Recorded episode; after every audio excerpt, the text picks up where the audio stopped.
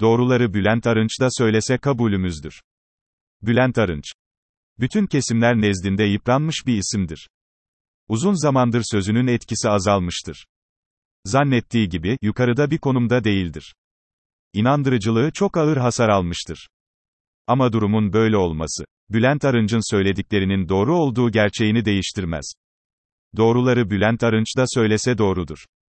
İşte bu nedenle, Bülent Arınç'ın, hukukla, reformla, yargıyla, tutuklamalarla, özgürlükçülükle, Osman Kavala'yla, savcılarla, hakimlerle ilgili söylediklerinin tümünün altına imza atıyorum. Selahattin Demirtaş'ın yazdığı kitaba, Selahattin Demirtaş'tan bile daha fazla anlam yüklemesini ise imza dışı bıraktığımı belirtmek isterim. Küçümsenmekten kurtulmak için. Son günlerde oluşan çeşitli gündemlere bakıp da senaryo yazmayan kalmadı. Ne senaryolar yazılıyor, bir bilseniz. Alaaddin Çakıcı'ya karşı Bülent Arınç ortaya sürüldü senaryosunu bile yazan oldu. Senaryolar, dedikodular, komplolar, arkasında bir şey aramalar, gizli ajandalar, tevatürler, fısıldamalar falan. Resmen cirit atıyor ortalıkta. İşte bu ahval ve şerait altında. Kiminle karşılaşsam manidar bir tınıyla hep aynı soruyu soruyor. Sen bilirsin. Neler oluyor? Ne var bu işlerin arkasında? Ben de hep aynı yanıtı veriyorum. Olup bitenin arkasında bir şey yok. Bir kuklacı söz konusu değil yeni. Herkes kafasına göre takılıyor. Ve her şey olağan seyrinde. Maskelerin ardından bile fark ettim ki, gözler aşırı küçümseyen biçimde bana dikilip, biz de seni bir şey bilir zannediyorduk diye küçümseniyorum. Arkada bir şeylerin tezgahlandığına dair algı o kadar hakim ki her tarafta. Karar verdim ve taktik değiştirdim. Bundan böyle. Sen bilirsin. Neler oluyor? Ne var bu işlerin arkasında? diye sorulduğunda, şöyle bir tutum takınacağım.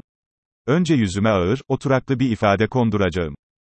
Ardından çok şey bilip de hepsini söyleyemiyormuş gibi yapacağım. Ve en sonunda da, etrafı gözlerimle yoklayıp kısık bir sesle, birbirinden seksi komplolar, tevatürler, senaryolar anlatacağım. Ama hepsini yarım bırakarak. Bir baş belası olarak WhatsApp mesajları. Ding dong diye mesaj sesini duyduğumda, bütün işi gücü bırakıp cevap yazmazsam çok ayıp etmiş olacağımı düşünüyorum. Yok mu bu işin bir adabı muaşereti? Mesaja anında karşılık verdiğimde ise, herifin hiç işi gücü yok, elinde telefon, hemen cevap veriyor algısına yol açacağımı düşünüyorum. Ortasını bulmak için ne yapmam lazım?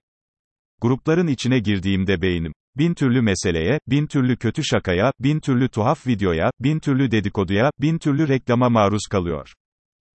Her grubun derdinin kendine özgü olması da cabası. İçine alındığım gruptan affımı istesem. Küt diye, gruptan çık butonuna bassam. Bu sefer de aşırı kibirli bir izlenim bırakacağımı düşünüyorum ve çıkamıyorum gaye kuyusundan. WhatsApp'ta karşılaştığım anda ne yapacağımı bilemediğim ve kilitlenip kaldığım mesajlar var. Mesela, arayayım mı? Onlardan biri. Bir diğeri, nasıl gidiyor? Bir selam verelim dedik var mesela. Tabii bir de, neredesin? Siyasetin göbeğinden 5 güncel saptama. Saptama 1. Ekrem İmamoğlu'nu hararetlendiren, elektriklendiren, heyecanlandıran tek bir mevzu var.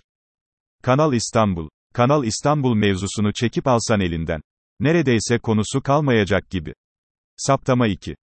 İyi Parti, resmen ve alenen insan öğütme makinesine dönmüş durumda. Gün geçmiyor ki istifa olmasın.